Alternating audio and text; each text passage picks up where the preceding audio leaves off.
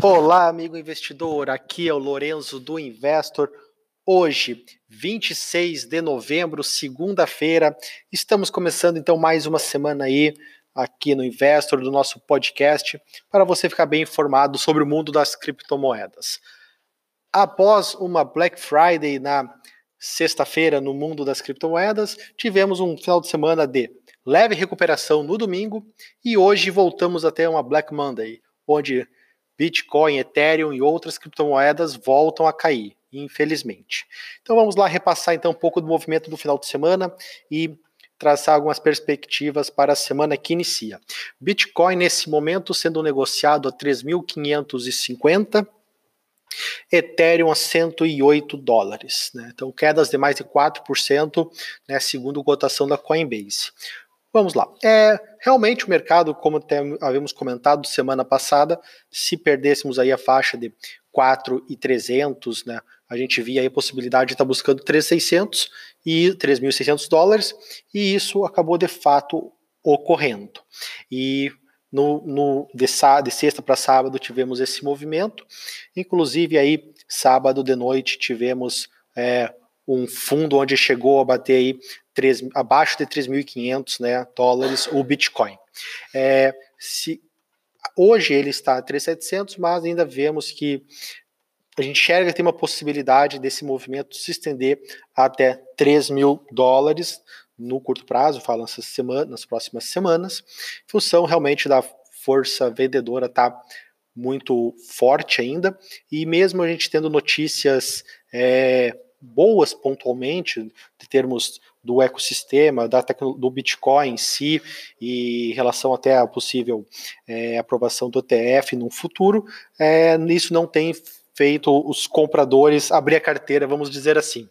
E realmente a força vendedora segue dominando e potencializada aí por instrumentos né, de alavancagem, com o mercado futuro que já existe regulamentado, BitMEX, outras exchanges né, que operam alavancado na ponta de venda. Então, isso, o pessoal que especula aí, que entra na, na ponta short, ponta de venda, acaba aproveitando aí e, e for pressionando o mercado, em função da fraca demanda de compra. E, como eu falei semana passada no Crypto Week, até coloquei o gráfico do do, do Google de buscas e procuras pelo termo Bitcoin, a gente vê que aquela febre, né, que as pessoas estavam indo atrás do Bitcoin, da criptomoeda no ano passado, é, voltou a níveis pré, pré-alta, né? Então, realmente a gente vê aí nada mais do que oferta e demanda na carne, como gosto de dizer, de fato ocorrendo, e realmente a força compradora, né, tanto uh, institucional quanto de investidores, pessoa física, é, esse mercado arrefeceu, a busca arrefeceu e tem ajudado aí o mercado a continuar nessa tendência de baixa. Mas como a gente sempre fala, né, nesses momentos de turbulência, são momentos onde temos oportunidade, ainda mais aquelas pessoas que não entraram, está se posicionando. É, quem e está comprado, né, tem possui criptomoedas, assim como nós aqui no Investor, né. Gosto de falar isso porque realmente a gente está falando aqui o que a gente fala, faz, a gente faz, a gente faz de fato, a gente investe grande parte do nosso capital né, em criptomoedas, a gente acredita no ecossistema, né, na revolução do Bitcoin e da, do blockchain consequência, em consequência, né? Então a gente é entusiasta, a gente acredita e põe nossas fichas, né? Então o que a gente fala, a gente também faz. Né? Então a gente vê aí o, isso como um caminho sem, val, sem volta, mas que no curto prazo realmente a força de venda, né, o sentimento de queda uh, está predominando, assim como em outros momentos já aconteceu. É, então, falando como a gente faz, realmente nessa faixa de 3.700 conforme o capital permite, a gente, no caso eu, vou comprando. É, 100 dólares para mim é o um número cabalístico do, do Ethereum.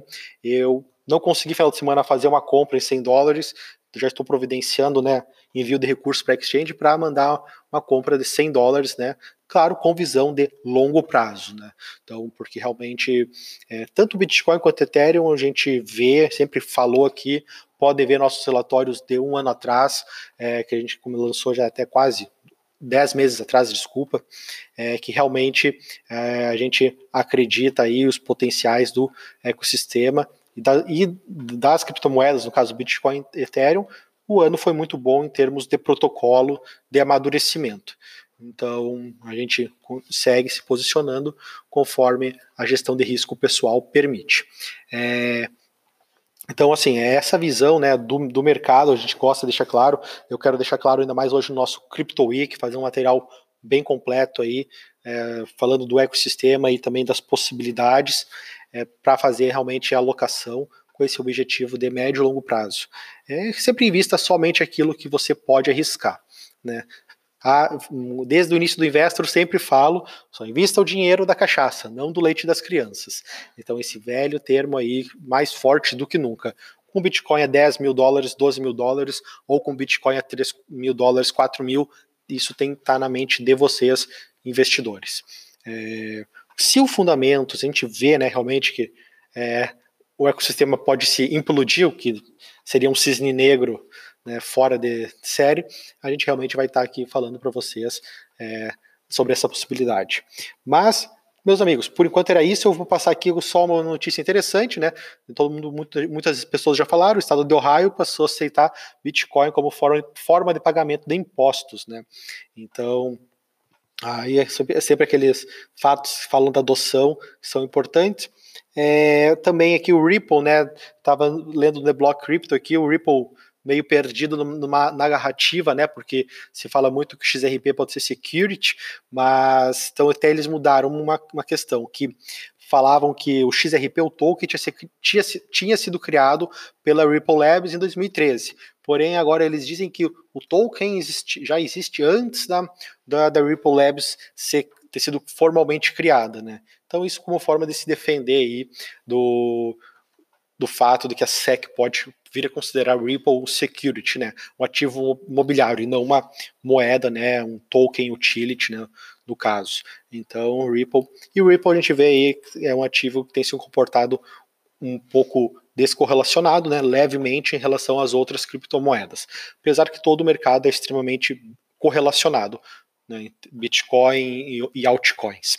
Sobre o Bitcoin, só para finalizar, então, é o Bitcoin o hash rate, né, que é um indicador importante que a gente está sempre acompanhando, que caiu 40% nos últimos 30 dias, chegou a cair 40%, desculpa.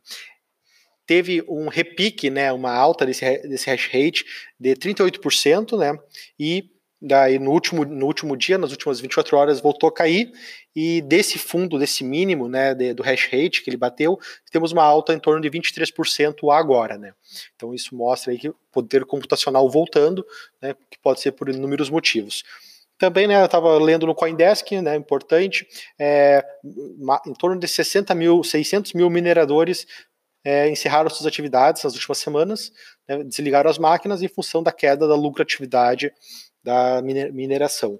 Então, o mercado fazendo uma limpeza aí dos mineradores que não são eficientes. É, meus amigos, é, por hoje era isso. É, seguimos acompanhando o mercado. Aguarde o nosso Crypto Week hoje, que vai estar tá show de bola. É, sugestões, dicas, críticas, fiquem bem à vontade.